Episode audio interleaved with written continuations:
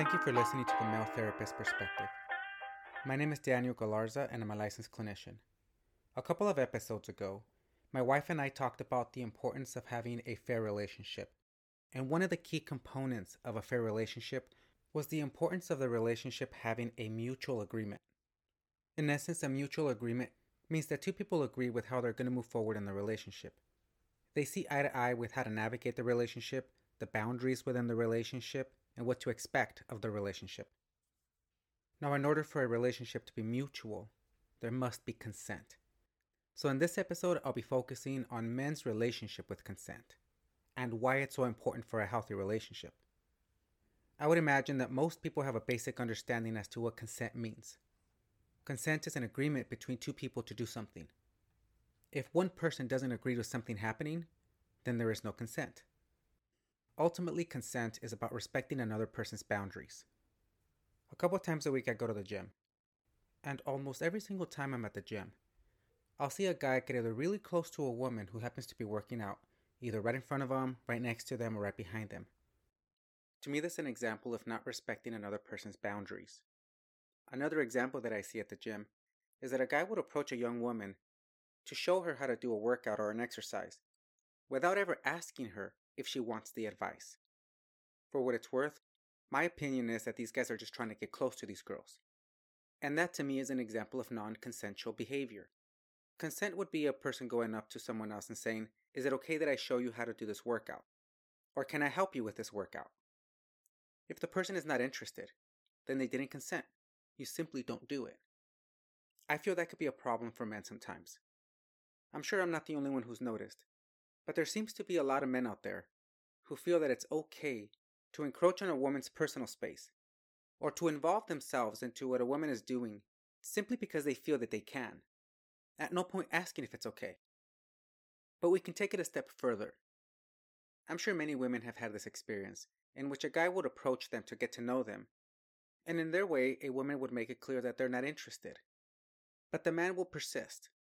They will continue to ask questions. They will actually question a woman as to why they're not interested.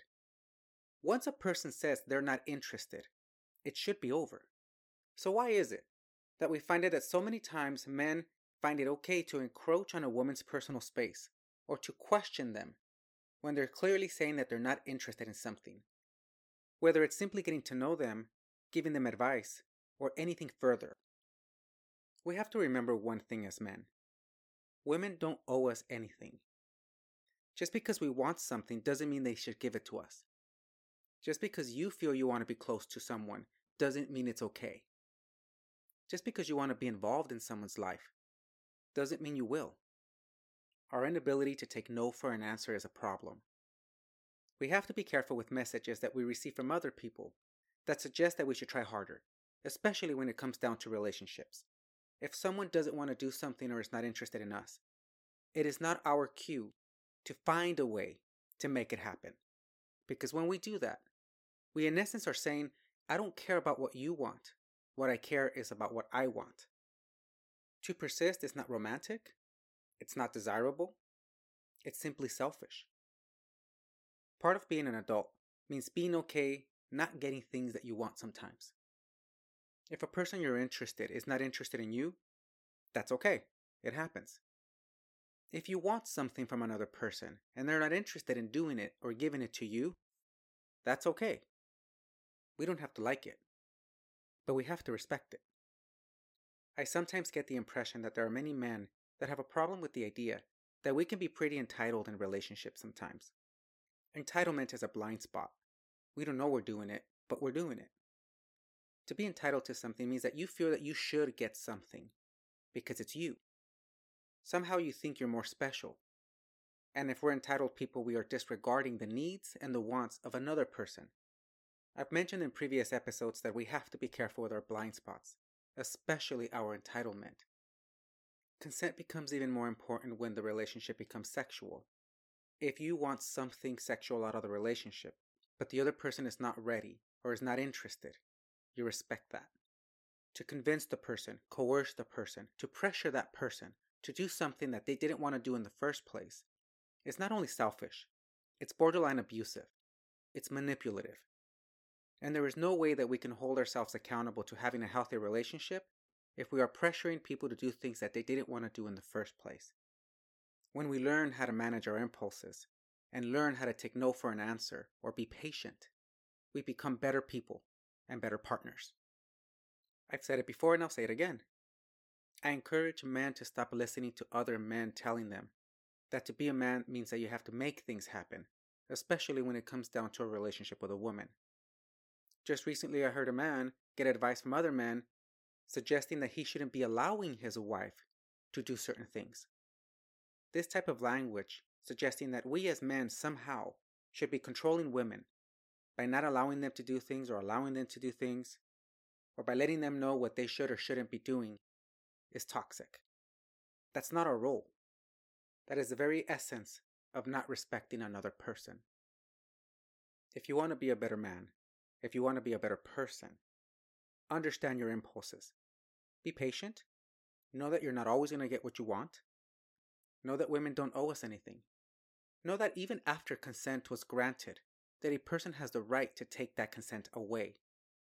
It could disappoint you or make you feel bad, but accept it. Let's make sure that we're respecting the boundaries with women.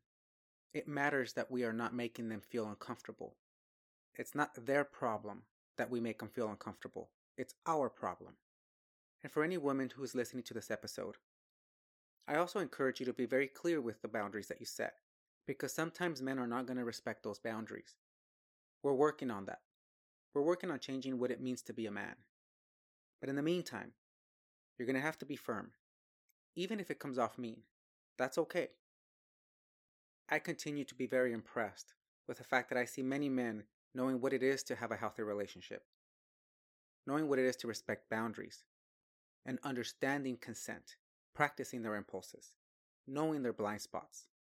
But there's still a lot of energy out there of men feeling that they can't be men because they can't get to do the things they used to do. Feeling that they can't be men because they can't behave in the way they would like to behave. But when I hear certain men say that they can't be men anymore, what I'm hearing them say is that they like their entitlement. They like behaving in ways that don't take other people into consideration. It shouldn't be a problem for us as individuals to be asked to take other people into consideration. After all, it goes both ways. We as individuals want people to respect our wants and our needs. So consider the value of consent in any interaction you have with a woman, whether it's casually, dating, or in a long term relationship. Also, understanding the value of consent and respect when it comes down to our relationships with the women in our family. We as men are not only responsible for setting the example for young men, but we're also responsible for setting the example for young women in our lives. Let's make sure that young women don't grow up learning how to give too much of themselves, because that in turn will leave them vulnerable for someone to take advantage of them, and we would never want that. Like always, I hope you found the information on this podcast helpful. And if you thought of someone that would benefit from listening to this episode, please share it.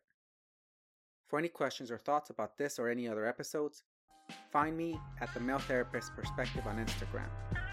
Otherwise, thank you for listening and I'll talk to you next time.